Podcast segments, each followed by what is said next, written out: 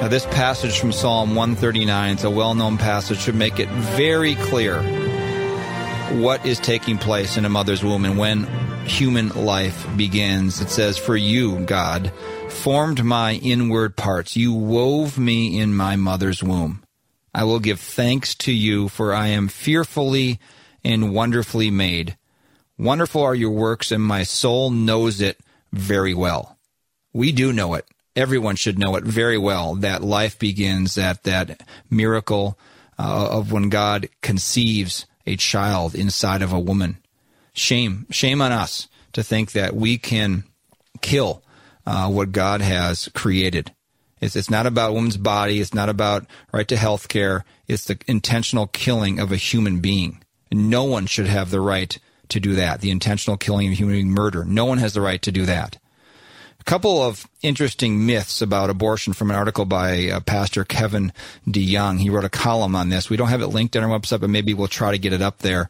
Uh, he said in his book, Abuse of Discretion, The Inside Story of Roe v. Wade, Clarke Forsythe highlights a number of myths that led to the ruling in Roe, myths that unfortunately continue to be believed today. I'm not going to go into all of them, I'm just going to get two, and then we'll go back to some of the sound bites from the DVD series, Life is Best.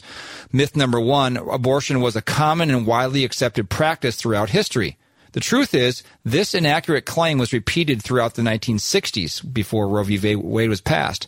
The fact is that abortion was rare well into the 19th century. Almost all abortion methods before then were ineffective or potentially dangerous to the mother. True, unwanted children were still terminated, but this was done by killing newly born children. Infanticide. If abortion is to be considered a common practice throughout history, the method was infanticide or abandonment. That's from the book. One more myth I'll just point out. Myth number three, uh, women were dying by the thousands because of back alley abortions before Roe v. Wade. This is something they were told, oh, if you outlaw abortion, people are going to be, women are going to be dying and coat hangers and all this kind of stuff, killing themselves. That's the myth. Women were dying by the thousands because of back alley abortions. The truth is the number of maternal deaths from all causes was set in 780 total in the whole country in 1972.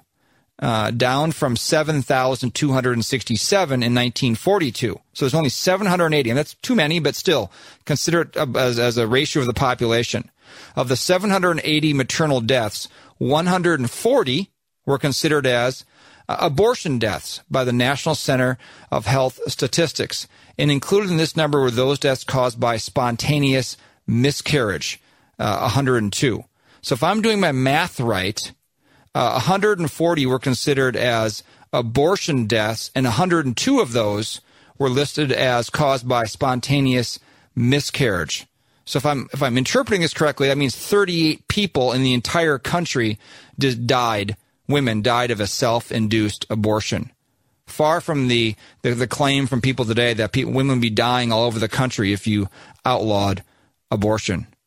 I think there's a lot of people would be happy if you outlawed abortion, not just from the life issue, but from the adoption issue that could be taking place. Many couples want to have children and can't, and they would love to be able to adopt uh, children uh, from mothers who maybe want to give up their child. We hope you gained from this short take of the Christian Worldview radio program. To hear the full program and further connect with this ministry, visit thechristianworldview.org. I'm David Wheaton.